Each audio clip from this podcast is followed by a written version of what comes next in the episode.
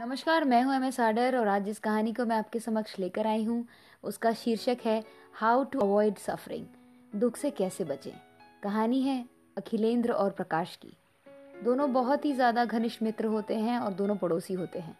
एक दिन अखिलेंद्र प्रकाश से कहता है, यार, मुझे एक बात समझ में नहीं आती है लाइफ की। मतलब ये कैसे जान छूटे यार ये रोज़ रोज़ के रोना धोना और ये परेशानियों से? तभी प्रकाश कहता है, अखिलेंद्र एक बात हमेशा याद रखना, जब जन्म लिया है तो परेशानियाँ, दिक्कतें और सफरिंग हमेशा रहेगी लाइफ में। उससे आदमी पीछा नहीं छुड़ा सकता, लेकिन दुख से आदमी बचना तो नहीं, बच के भी नहीं बच सकता, लेकिन दुख कम कर सकता है। दुख को दूर करने की कोशिश कर सकता है। इस बात को अखिलेंद्र बहुत ध्यान से सोचता है और फिर कहता है तो क्या करना चाहिए यार प्रकाश? ऐसा क्या करना चाहिए कि ये जो दुख है ना, इससे हम बच पाएँ या मतलब इसे कम कर पाएँ? प्रकाश मुस्कुराता है और कहता है सबसे ज़्यादा ज़रूरी ज़िंदगी का एक ही फ़लसफ़ा है कि हमें ना हमेशा दूसरों को खुश करना चाहिए, दूसरों को खुशी देनी चाहिए और जो भी हम काम करते हैं वो स्वार्थ से नहीं करना चाहिए मतलब सेल्फिशनेस नहीं होना चाहिए उसमें। वो काम, उस काम को करने में हमेशा हमें दूसरों के बारे में सोचना चाहिए। जैसे एग्ज़ाम्पल ले ले, घर में मान ले खाना बना रहे हैं हम लोग तो वो ऐसा नहीं सोचना चाहिए मुझे अपना पेट भरना है। नहीं, ऐसा खाना बनाते वक्त हमें ये ख्याल रहना चाहिए हमें कि यार ये खाना जो है, हमारे घर के मेंबर्स के लिए हम बना रहे हैं। और हम उनका पेट भरना है, उन्हें मतलब खुश करना है। खुश करने का मतलब ये मतलब नहीं कि मतलब पागल हो जाओ, उनको बहुत लिमिटलेस उनके लिए पीछे पीछे पड़े रहो। खुश करने का मतलब है कि ये मेरे अपने लिए नहीं है, सबके लिए है।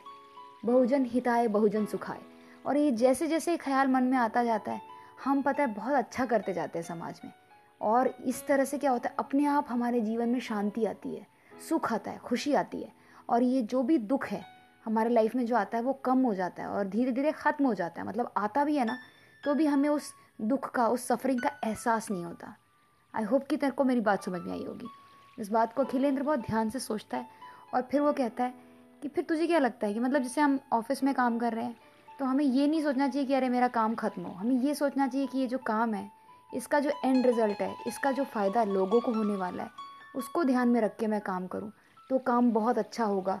और ऑटोमेटिकली ये जो दूसरों के बारे में हम सोचना शुरू करते हैं, दूसरों के हित के बारे में सोचना शुरू करते हैं तो हमारे दुख अपने आप ही ख़त्म हो जाते हैं। इस बात को सुनकर प्रकाश मुस्कुराया और उसने कहा हाँ एकदम सही समझा तू। सो टू अवॉइड सफरिंग दुख से बचने का एक ही उपाय है कि हम दूसरों को खुशी दें, दूसरों के जीवन में हैप्पीनेस लेकर आए। इसी के साथ इस कहानी को हम विराम देंगे। मिलेंगे नई कहानी के साथ में, बनाएँगे अपने इमोशनल इंटेलिजेंस को और भी मज़बूत और स्ट्रॉन्ग हमेशा रहेंगे सक्सेसफुल हासिल करते रहेंगे सक्सेस को। हमेशा मुस्कुराते रहिए। Have a blissful life